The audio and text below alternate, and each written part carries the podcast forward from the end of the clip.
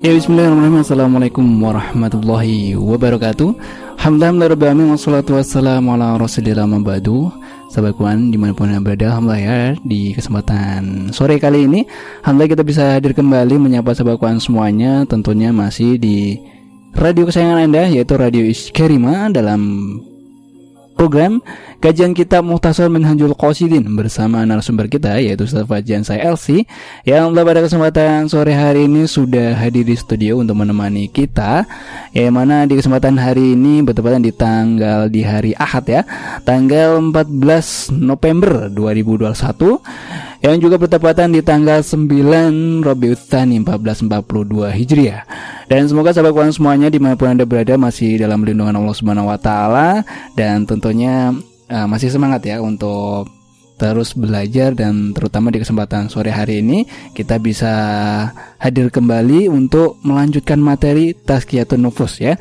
Di mana pekan yang lalu uh, kita masih berkaitan dengan rasa syukur ya. Nah, bagaimana mensyukuri nikmat dan juga yang dijelaskan seperti pekan kemarin mungkin bisa catatan yang bisa dibuka kembali dan seperti apa kita sapa terlebih dahulu nanti pembahasnya seperti apa ada narasumber kita assalamualaikum Tat. Waalaikumsalam warahmatullahi wabarakatuh. Iya, sehat hari ini? Alhamdulillah. Alhamdulillah, masya Allah. Gimana Tat? perjalanannya lancar? Alhamdulillah. Alhamdulillah. Kayaknya di sore hari ini terang ya tadi. Ya, terang alhamdulillah. Ta tadi siang juga lewat sini kebetulan mm -hmm. tadi ramai sekali. Ini sore sudah alhamdulillah berkurang lumayan lah, Mas. Meskipun masih ramai tapi yeah. sudah berkurang banyak. Hmm, alhamdulillah. Jadi ya bisa cepet ya ya dan yeah. bisa nanti lancar biasanya kalau pekan akhir pekan itu masya Allah ramenya minta Jadi kesempatan hari ini bisa langsung ke materi ya. Tentunya buat sahabat kawan semuanya jangan lupa untuk bergabung nanti di sesi kedua yaitu di 081229888614 atau juga di 02716980010 hmm. dan bisa dikirimkan dari sekarang atau mungkin nanti di sesi kedua juga boleh ya. Dan untuk menyingkat waktu, langsung saja kita persilakan kepada beliau untuk melanjutkan lagi dan materinya berkaitan dengan syukur ya tuh ya, masih, masih masih berkaitan syukur. Tafadhol Tad. Bismillahirrahmanirrahim. Assalamualaikum warahmatullahi wabarakatuh. Waalaikumsalam warahmatullahi wabarakatuh. Alhamdulillah wassalatu wassalamu ala Rasulillah wa ala alihi ashabu ashabihi wa mawalah. Amma ba'd. Sahabat Quran di mana, di mana pun berada Alhamdulillah uh, sore ini dengan izin Allah Allah SWT memudahkan kita untuk bisa bertemu di majelis sore ya lewat wasilah majelis uh, radio Iskarima. Kita bersyukur sekali uh, kita diberikan kesempatan oleh Allah swt nikmat yang sangat besar yaitu bisa tolabul ilmi atau mencari ilmu ya. Dan ini tentunya satu hal yang sangat sangat uh, berharga sekali karena tidak semua orang. Allah mudahkan untuk bisa belajar untuk bisa bertolabul ilmi sebagaimana kita yang sore ini alhamdulillah bisa bareng-bareng ya uh, ngaji di radio Iskarima.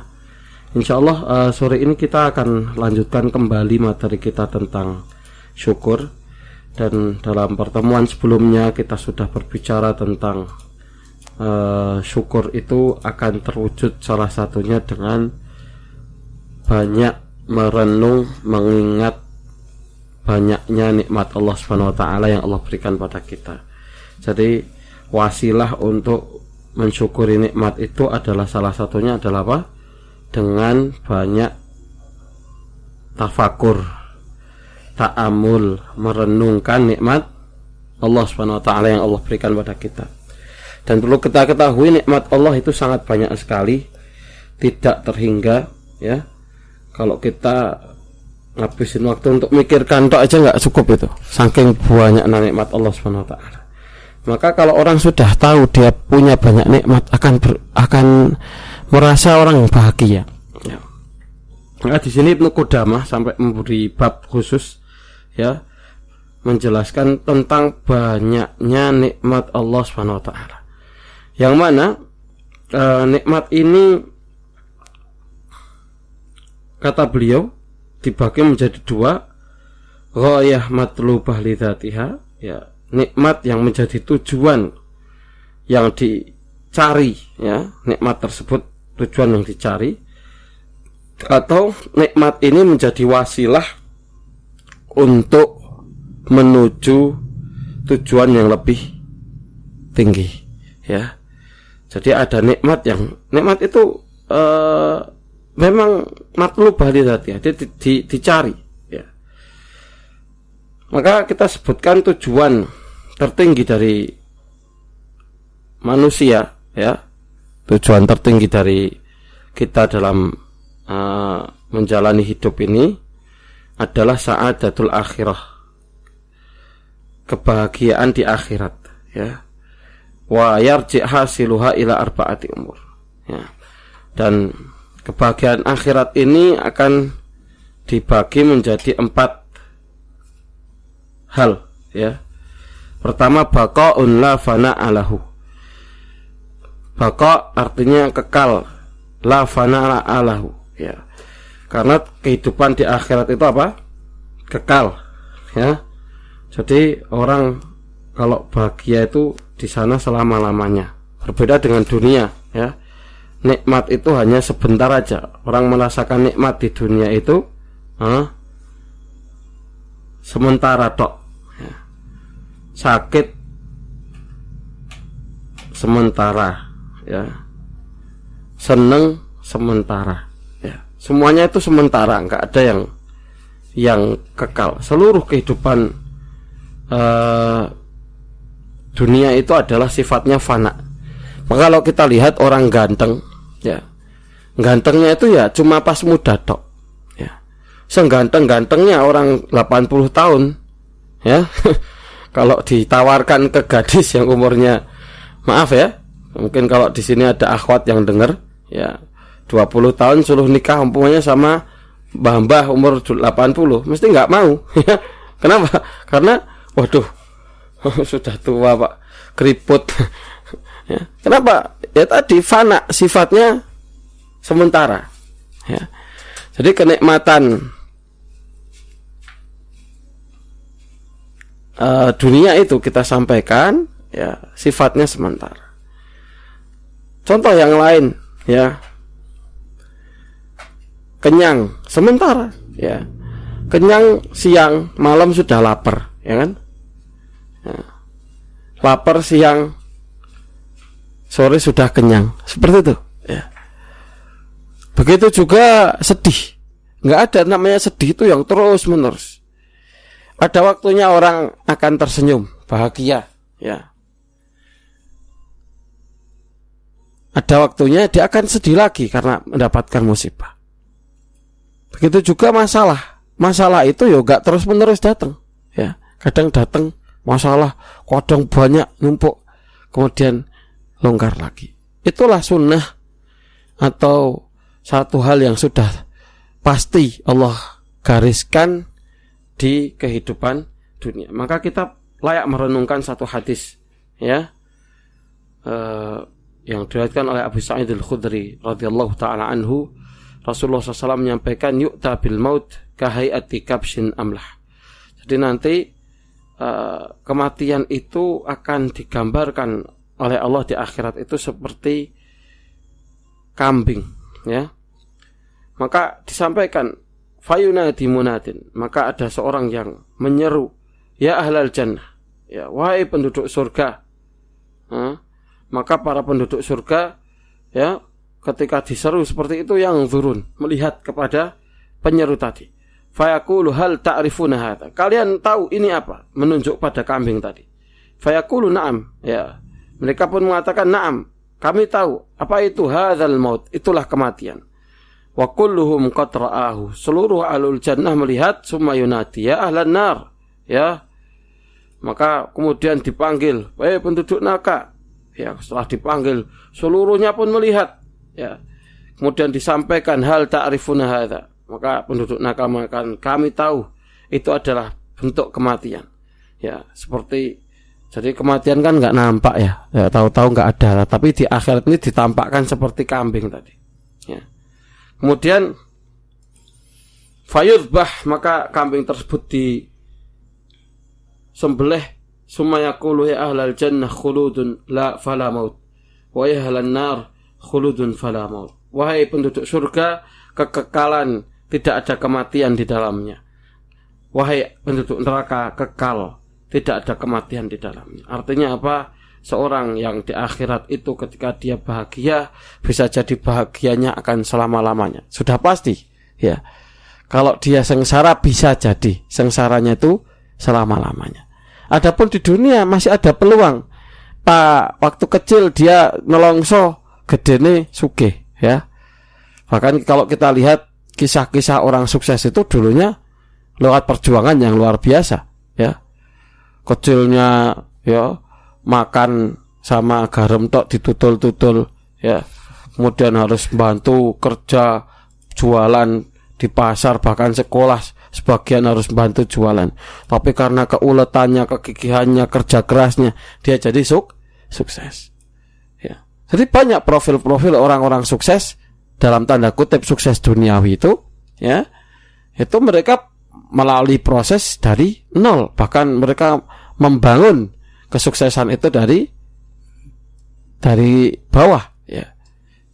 Artinya uh, tidak kekal. Orang kaya juga nggak akan kaya selamanya. Kemarin kaya bisa jadi jatuh miskin ya. Seluruh yang di dunia itu sifatnya apa? Beru berubah. Maka kita sebutkan Allah swt menyampaikan ya wadrib lahum masalal hayati dunya kama in anzalnahu minas. Ya. Berikanlah kepada mereka permisalan tentang kehidupan dunia. Yang mana Allah sampaikan kehidupan dunia itu seperti air yang Allah turunkan dari langit. Ya. Apa? Kenapa kalau Allah misalkan kehidupan dunia itu seperti air? Ya, maka jawabannya para ahli tafsir menyampaikan karena air itu sifatnya tidak menetap di satu tempat, ya kan? Mengalir dari atas ke bawah. Itu sifat air, ya kan? Berpindah dari sempat satu tempat tempat yang lain. Mungkin habis hujan genang itu kan. Habis itu besoknya kering karena air itu kemudian karena terkena panas ada proses penguapan yang dulunya jadi dari air jadi benda cair jadi benda gas ya. Dia menguap ke langit. Habis itu ke atas dia dibawa oleh awan sampai akhirnya jadi hujan. Dari hujan basah-basahi bumi ada sebagian mengalir bersama sungai sebagian lagi merembes ke dalam tanah. Ya seperti itu sifat air. Ya berubah dari satu keadaan ke keadaan lain. Kenapa Allah misalkan dunia seperti air karena dunia itu berubah ya dari satu keadaan ke keadaan, keadaan yang lain ya. Jadi itu ini pertama baka nafana Allah kebahagiaan yang hakiki itu kebahagiaan akhirat itu kenapa disebut bahagia? Karena dia kekal dan tidak ada apa namanya abadi dan tidak ada fana fana itu artinya ketiadaan wa sururun la ghamma fihi. Bahagia yang enggak ada sedih. Wah, ini ini enggak ada di dunia bahagia sih orang sedih ora ono. Ya. Bahagia itu prosesnya lewat kesedihan dan bahkan habis bahagia sedih. Ya. Banyak seperti itu. Orang punya anak ya begitu lahir anak ya Allah anaknya cacat. Ya. Bahagia tapi sedih. bahagia masya Allah bahagia lulus. Habis itu sedih nggak dapat gawean. Ya kan? Ya. Nggak ada kebahagiaan yang sempurna sifatnya di dunia itu. Punya rumah gede bahagia. Ya habis itu bingung Hah? listriknya larang kudu butuh rewang gitu kan. Kudu resek-resek bingung. Oh bu rumahnya kan? Rumahnya puas luas nih agak ada rewangi repot. Ada rewangi bayari harus nambah ya ya nggak ada kebahagiaan yang benar-benar sempurna itu tidak ada sifatnya kecuali di akhirat ya wa ilmun la jahlama'ah yang kita sudah sebutkan juga ilmun ilmu yang tidak ada kebodohan di dalamnya ya ke ilmu yang sempurna kalau di dunia kan Nah, seluruhnya mesti orang ilmu itu sebagian tahu, sebagian ti tidak. Sifatnya seperti itu. Wa ghinan tahu dan kekayaan yang tidak ada kefakiran setelahnya. Nah, ini adalah saadah kebahagiaan yang hakiki. Ya. Kemudian yang kedua, fawal wasail sa'adah al-madhkurah. Nah, jadi tujuan kalau kita mau cari tujuan Anda apa, maka tujuan kita kita harus sepakat tujuan kita adalah sa'adah al-akhirah. Sa'adatul akhirah. Kebahagiaan akhirat atau kita sebutkan as-sa'adah al-abadiyah. Keabadian yang kekal, keabadian yang selamanya. Itu adalah tujuan kita. Adapun bagian kedua kita sebutkan adalah wasilah untuk mendapatkan kebahagiaan itu. Nah, nikmat-nikmat ini jadi wasilah ya. Jadi kalau nikmat yang hakiki, nikmat yang puncak adalah nikmat yang kita memang kejar. Tujuan yang kita memang kejar. Dan kita sampaikan kita harus sepakat tujuan yang dikejar itu adalah ah, akhirat. Karena akhirat tadi kita sebutkan punya empat sifat ya. Kekal, abadi, tidak ada kefanaan, bahagia, tidak ada kesedihan, ilmu yang sempurna, dan kekayaan yang tidak ada kefakiran setelahnya. Adapun bagian kedua kita sebutkan ya terdiri dari empat hal hmm, yaitu kekayaan jiwa. Ya, ini yang berpaling tinggi. Makanya kata Rasulullah SAW, laisal ghina, ghinal mal. Tidaklah kekayaan itu ghinal mal, kekayaan harta, walakinnal ghina ghina nafs. Tapi kekayaan yang hakiki itu adalah kekayaan ji, jiwa. Apa itu kekayaan jiwa iman pada Allah Subhanahu wa taala? Akhlak yang baik, husnudzon kepada Allah, selalu bersyukur, bersikap qanaah, ya, sabar terhadap ujian. Wah, ini kan luar biasa. Harta yang orang kalau dapat ini sifat-sifat tersebut tidak akan bisa dibayar dengan apa pun. Orang kalau punya sifat syukur itu udah nikmat hidupnya, ya. Dia makan apa pun nikmat. Tapi kalau orang sifatnya kufur, dia mau makan makanan yang paling e enak pun jadinya nggak enak. Ya, iya. Kan itu buah. Ya, akan selalu ada sisi kurang yang dia akan hmm. explore, ya. Sisi kurang yang dia akan besar-besarkan sehingga akhirnya menghilangkan esensi dari nikmat. Ya. Tapi kalau orang bersyukur, masya Allah, alhamdulillah sama kerupuk, masya Allah nikmat sekali. Keruk, suara nih mangan, eh, wong liya ngiler itu. Padahal mangan kerupuk tok, kan? Seperti itu. Tapi kalau orang yang kurang bersyukur pada Allah Subhanahu Wa Taala, hal yang paling nikmat untuk orang lain pun jadinya nggak nikmat nggak bisa menikmati hidup orang yang banyak ngeluh itu. Orang yang banyak sambat banyak eh, apa namanya bersulo itu nggak akan bisa menikmati hidup. Ya. Orang jalan nggak punya kendaraan wah nikmatnya jalan masya Allah sehat. Ya kan? Huh? nikmat ini luar biasa bisa mensyukuri gara-gara apa namanya? Dia menikmati hidupnya tadi Kemudian adalah fadailul badan. Ya, jadi nikmat badaniah sifatnya yang jasmani, ya. Badannya sehat, matanya normal, untune ra sing bolong growong. Itu nikmat luar biasa. Jenengan punya Wow, masya Allah, ya gigi growong itu nanti nyambung ke mana-mana, ya. Saya punya gigi growong ini, ya, nyambungnya ke sinus, katanya dokter THT itu salah satu sebab sinus ternyata gigi growong ya. Nyambungnya ke mana-mana.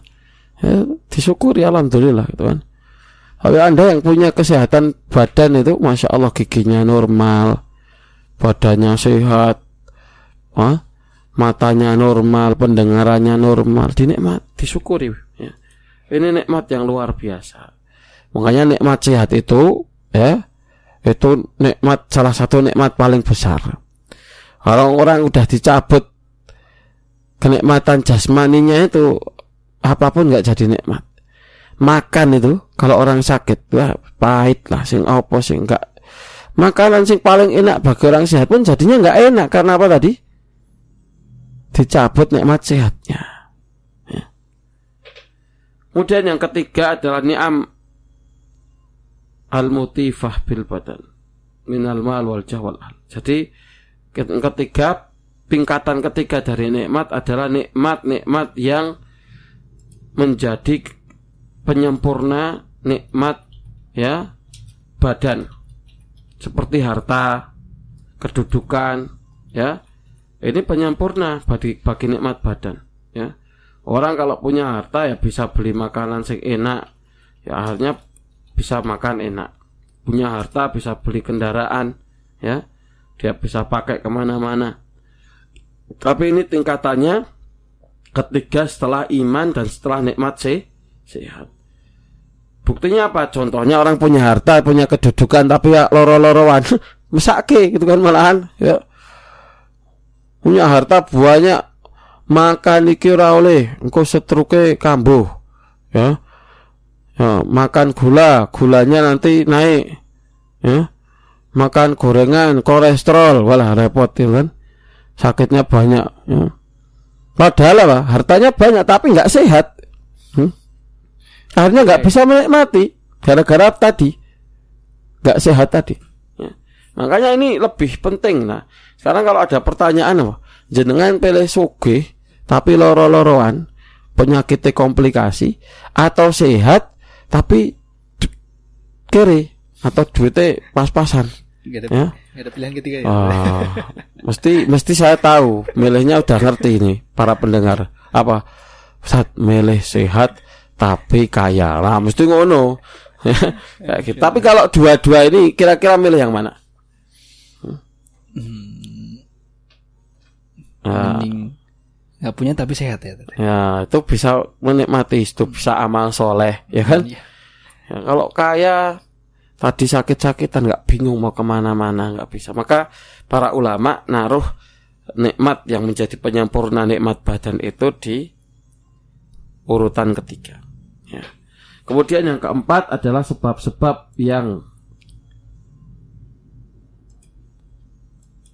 menjadikan seseorang itu uh, mendapatkan tiga nikmat di atas, ya, seperti uh, hidayah, irsyad, ya irsyad itu kita dapat kesempatan untuk taklim, ya, masya Allah ini nikmat untuk menyempurnakan tiga nikmat tadi. Ya. Jadi ini ikhwah fitina azanillah yakum para pendengar iskarima di mana pun anda berada ya ini adalah pembagian nikmat nikmat jadi empat hal ini seluruhnya kita gunakan untuk mencapai nikmat tertinggi yaitu nikmat akhirat yang mana nikmat ini adalah matlubun lidzatiha Matlubun itu namanya nikmat yang benar-benar dicari, yang harusnya layak dicari. Jadi jangan sampai yang hasilnya wasilah jadi goyah. Ya, saya ulangi lagi ya. Jangan sampai yang asalnya itu wasilah jadi goyah. Contohnya apa? Ya. Wasilah. Dunia ini wasilah. Wasilah untuk kita mendapatkan nikmat akhirat. Tapi sebagian orang menjadikan dunia itu jadi tujuan. Kayaknya sudah finish-finishnya itu dunia. Ya, padahal orang kalau finishnya di dunia, dia mati. Habis itu masih ada kehidupan setelah kematian. Ya. Makanya jangan jadikan dunia ini apa? Goyah atau tu, tujuan akhir yang matlu bahari zatnya yang dicari. Karena zatnya bukan. Tapi yang kita cari adalah akhirat. Dunia ini kita jadikan wasi wasilah. Ya. Seperti sabar, syukur itu wasilah untuk mendapatkan kebahagiaan hakiki. Yo, jangan sabar, mungkin kekurangan, mungkin pas sakit.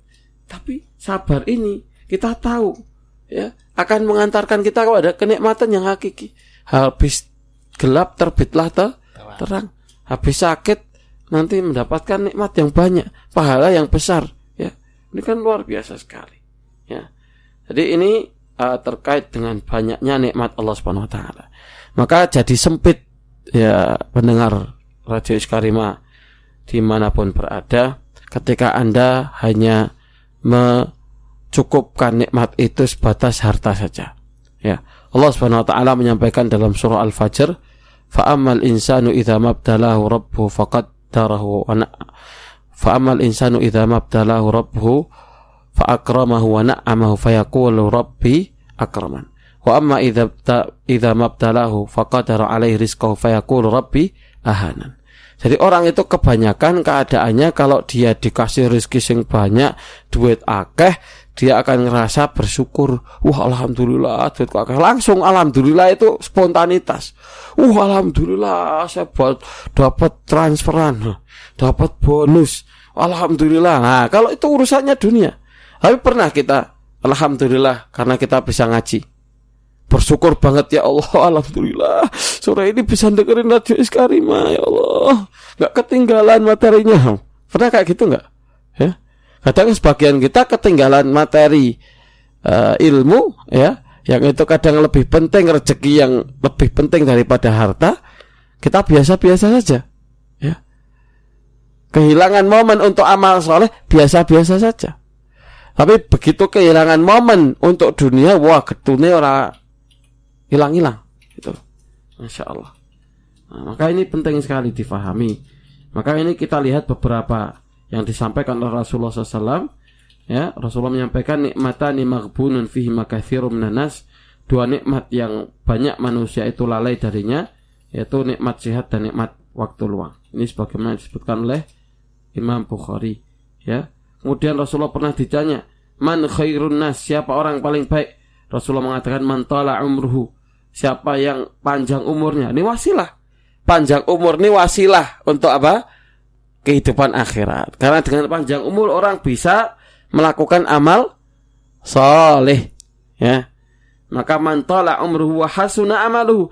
Siapa yang panjang umurnya, amalnya baik, itu adalah sebaik-baik manusia. Ini rezeki, jangan hanya Anda lihat nikmat itu adalah sebatas dunia saja. Tapi nikmat itu adalah umur yang panjang yang barokah, umur panjang yang barokah yang digunakan untuk melakukan amal-amal so soleh. Ya, jadi itu macam-macam nikmat yang Allah berikan yang kalau kita hitung semuanya sangat-sangat banyak sekali.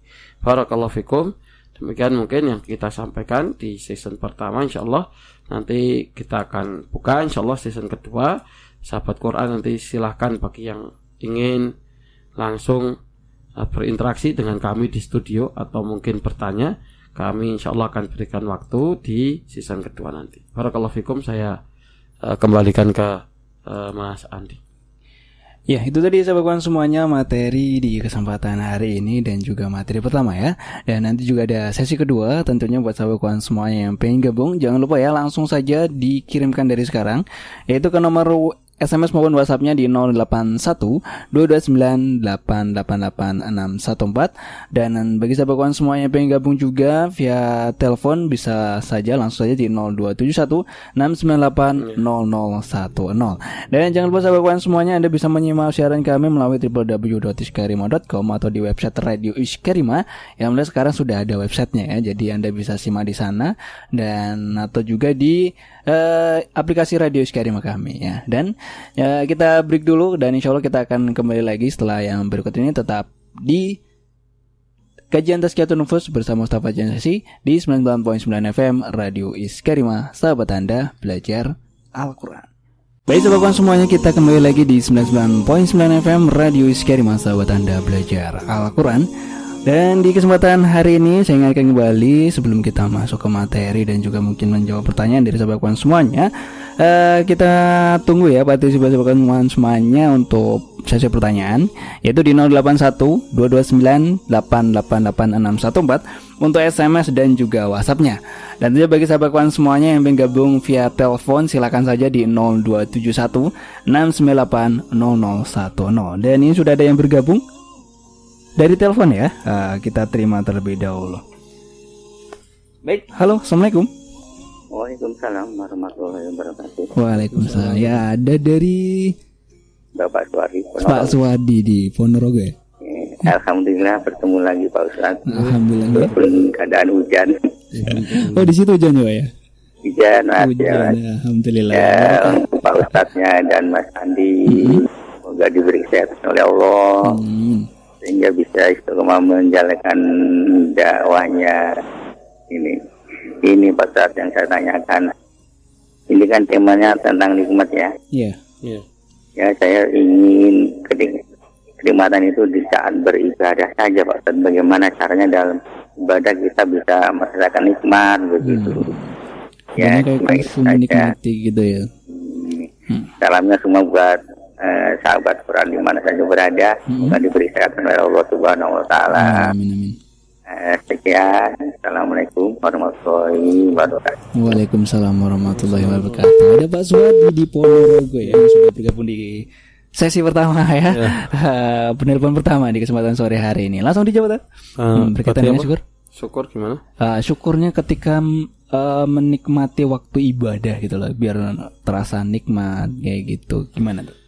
Eh, ya ini nikmat waktu ya. Hmm. Jadi jadi untuk numbuhkan eh, kenikmatan beribadah itu memang butuh proses ya, enggak enggak langsung orang itu ya intinya ibadah langsung rasakan nikmat. Butuh proses dan latihan untuk supaya orang bisa menikmati ibadah. Sholat panjang pamannya atau tilawatul Quran berlama-lama tilawah. Ya, salah satu yang eh, mungkin ada beberapa tips tapi ini yang paling penting saya sebutkan. Salah satu yang paling disarankan oleh para ulama untuk supaya seorang itu bisa merasakan nikmatnya ibadah itu menjauhi hal-hal yang haram dan yang syubhat. Jadi ini kalau orang bisa jauhi yang haram dan syubhat, insya Allah bisa tumbuh dalam dirinya itu eh, kenikmatan beribadah. Juga menjauhi maasi maksiat ya. Karena seperti eh, mendengarkan hal-hal yang haram, melihat hal yang haram itu membuat hati seseorang itu mati. Nah, ketika hatinya mati, nikmatnya itu nggak bisa dirasakan. Ya. Makanya kalau kita kasih waktu, ya mungkin masih berat, belum nikmat nggak apa-apa, dipaksain. Ya. Kita ada waktu untuk bisa ngaji, Bismillah ngaji, ya sambil pelan-pelan dilatih.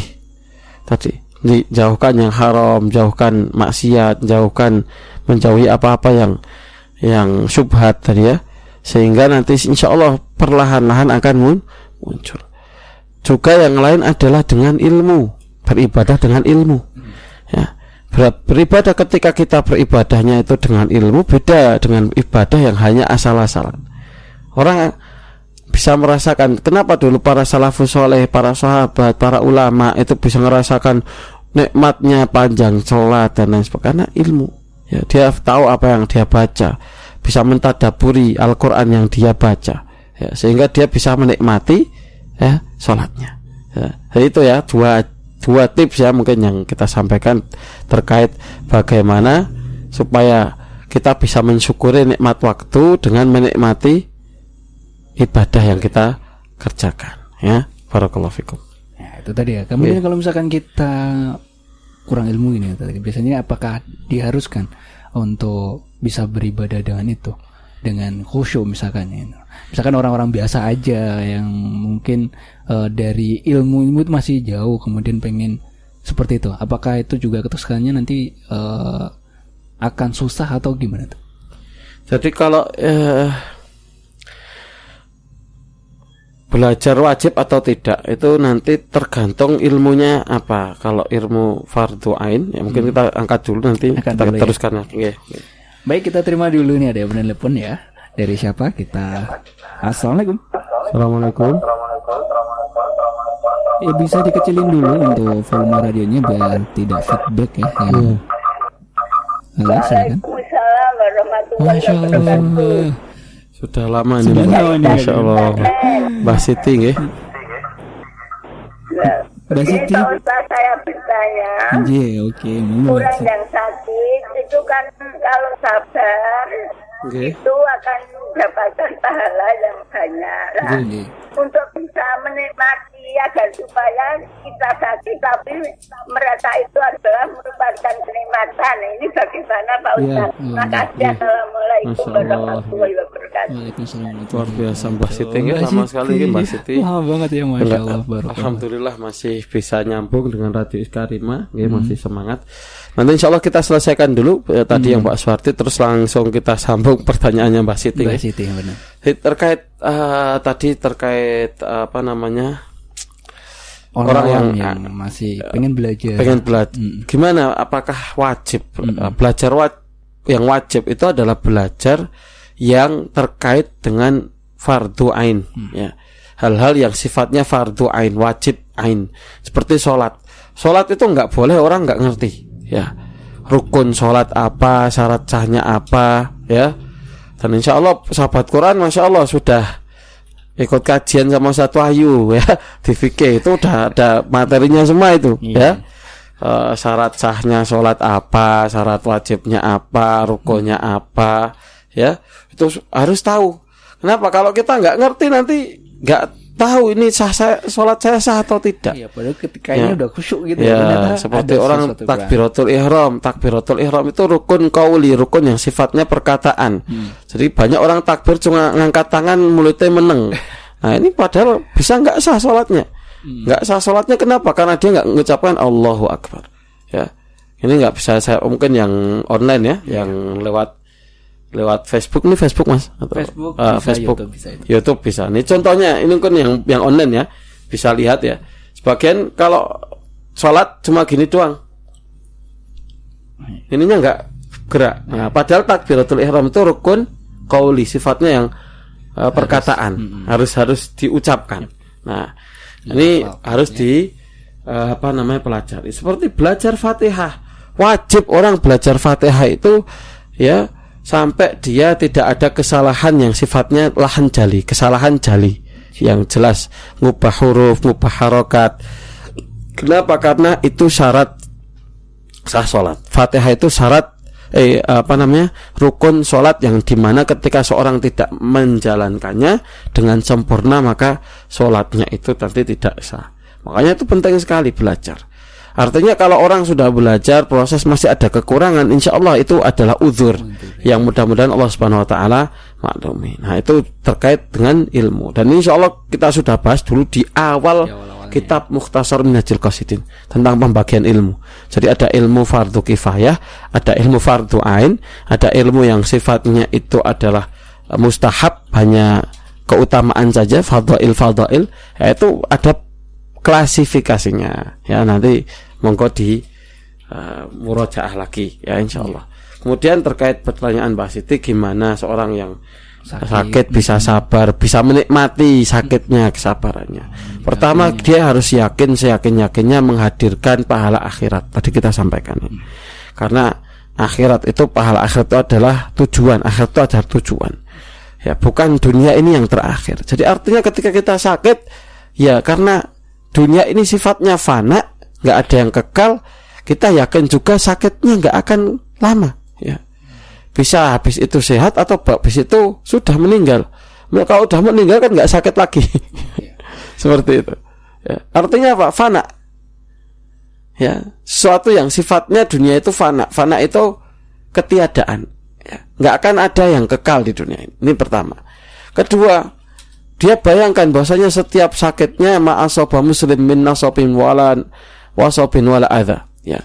Tidaklah seorang muslim itu disi- ditimpa kesusahan sakit ya. Kemudian eh, penderitaan kecuali Allah akan gugur apa namanya ampuni dosa-dosanya ya. Eh, dan Allah hapus kesalahan-kesalahannya. Ya.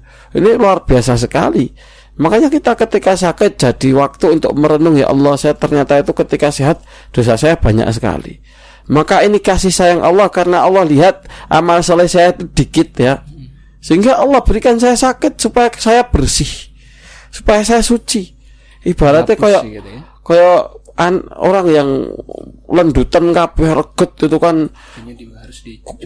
harus dicuci ketika dia cu- dicuci itu ngerasakan nikmat. Mungkin kalau anak kecil dia nggak tahu di terus si nangis ya. Padahal setelah itu enak gitu kan. Ngapa-ngapa enak tidurnya jadi pules gitu kan. Ya. Lalu ketika dimandiin karena dia nggak tahu ya dinginan atau apa nangis ya seperti itu. Nah ini proses Allah mensucikan kita. Makanya ini harus dihadirkan dalam hati kita sehingga kita bisa menikmati rasa sakit itu waktu-waktu sakit itu sehingga menghasilkan pahala ngoten nggih Mbah Siti nggih mudah-mudahan sakit difahami nggih Allah taala alam Masya Allah ya. ya. Semoga sehat selalu buat Mbak Siti dan Amin, juga Pak. Swadi ya, yang ada di Wonogiri dan juga di Klaten ya Pak Siti itu ya. Nah, dan semoga sahabat kawan semuanya di mana pun juga berada ah, masih dalam dengan Allah SWT dan kita sapa yang sudah bergabung di WhatsApp tadi ya. Ada Kang Aryo ya yang lagi mukoyam nah eh, sambil ngopi ya. Kemudian juga ada Pak Mukoyam, Abdullah ya. Eh, Alhamdulillah semoga bermanfaat buat kita semuanya. Kemudian ada Pak Hano makasih jempolnya ya. Kemudian ada kamu Nifah ya. Salam aja ya. Waalaikumsalam warahmatullahi wabarakatuh. Dan ini tuh berkaitan dengan tadi apakah hak bagi orang yang telah diberikan nikmat kemudian nikmat harta ya yang banyak itu hanya cukup misalkan saja kita cukup bersedekah dengan ya mungkin berinfak banyak gitu aja Ya. itu apakah cukup? Eh, jadi setiap bagian dari nikmat itu ada haknya. Ya, haknya badan beda dengan haknya harta. Makanya nikmat tergantung nikmat apa? Nikmat ilmu. Ya haknya itu kita ngajarkan ilmu itu. Ya, kalau kita punya nikmat badan, ya haknya kita gunakan ibadah yang sifatnya badannya. Badannya, contohnya apa? Sehat awai. Ya kita gunakan ibadah yang sifatnya badannya.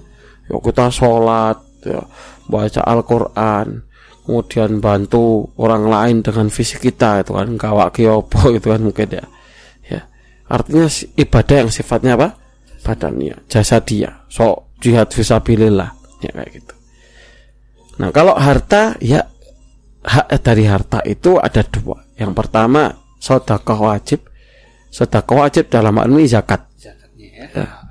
Ya, zakat insya Allah udah ada babnya itu sama satu ayo ya. Ah, zakat apa aja ada zakat fitrah ada zakat mal ya zakat mal nanti dibagi ada zakat zuruk ya zakat pertanian ada zakat peternakan ada zakat apa namanya huli ya perhiasan emas dan mungkin nilai oh, mata uang yang disimpan. Ada tijar urut tijar zakat perdagangan ada zakat apa namanya makdin ya barang tambang ya Nah, ini apa namanya eh, zakat-zakat yang yang harus dikeluarkan oleh seseorang ketika dia memiliki harta. Dan ini wajib sifatnya wajib. Artinya kalau orang ini tidak menjalankan maka dia dosa. Bahkan salah satu dari rukun is Islam dosa besar. Ya. kemudian yang kedua ya sodako sodako itu tatawu. Sodako yang sifatnya tatawu dan orang ya tidak seyogyanya tidak pantas kalau dia hanya mencukupkan yang wajib saja. Penting aku membayar zakat wis rampung ya. Karena kalau kita lihat kehidupan salafus soleh ya yang berat itu bukan hanya sekedar wajib dia jalankan tapi harta dia akan ditanyakan di sisi Allah Subhanahu wa taala. Maka ada satu hadis yang sangat menjadi eh, ibaratnya pengingat bagi kita Rasulullah menyam- menyampaikan lan tazula qadama 'abdin yaumal qiyamah. Tidak akan bergerak bergeser dua kaki seorang hamba di hari kiamat hatta yus'al an arba sampai dia ditanya tentang empat perkara. Ya. Ansha an umrihi fima afna. Tentang umur yang dia eh, umurnya apa dia apakah eh, seperti apa dia manfaatkan umurnya. An syababihi fima abla. Masa mudanya apa yang dia gunakan di wak- waktu muda. Makanya jangan ada prinsip ya foya-foya maksiat muda tobat waktu tua. Nggak ada. Bahkan malah muda itu ditanyakan. Dan berapa banyak orang muda nggak sampai tua mati ya. Kemudian an malihi. Nah terakhir yang harta. Ini dua pertanyaannya. Apa itu? Ya min aina wajadahu wa fima anfaqah. Dari mana dia mendapatkan? Ya dan ke mana dia infakkan maka ini luar biasa. Infak itu salah satu tradisi salafus soleh. Nggak ada satupun orang sahabat tabiin yang kaya kecuali kita lihat mereka menginfakkan hartanya. Makanya dimulai dari yang wajib, kemudian yang sifatnya tatau, tatawu. Tatawu bisa dimulai dari keluarga dekat kita. Kita lihat keluarga dekat kita yang butuhkan ya. ya maka kita support dengan harta yang kita miliki. Wallahu taala alam. Itu mungkin yang kita bisa sampaikan ya terkait pertanyaan terakhir. Tadi. Nggih. Masya Allah ya. Syukur jazakallah atas jawabannya iya, Dan oke. juga semoga tadi bisa menambah pencerahan kita semuanya ya Amin, Bagi semua sahabat kuan semuanya. Dan insya Allah juga ini waktunya udah selesai nih Tat Insya Allah nanti kita akan lanjutkan lagi di pekan yang akan datang Insya Allah ya. Dan tentunya buat sahabat kuan semua yang sudah bergabung di fanpage Facebook maupun Youtube Dan juga tadi di Whatsapp ya Eh, dan juga yang sudah bergabung via telepon Oh. dan yang tadi semoga menambah manfaat bagi kita semuanya. Mbah Siti sama Pak Suwardi ya. Suwardi ya. Saya selalu buat kita semuanya dan semoga menambah keimanan kita dan juga pengetahuan kita tentang dinul Islam ini. Dan akhirnya saya Andi Ramadan mewakili Ustaz Fajan Yasi dan juga segenap kru Radio Iskarima yang bertugas pamit undur diri dari ruang dengan sahabat kawan semuanya. Terima kasih atas kebersamaannya. Alhamdulillahirrahmanirrahim. Subhanakallahumma wa bihamdik. Asyhadu an la ilaha illa. Wassalamualaikum warahmatullahi wabarakatuh.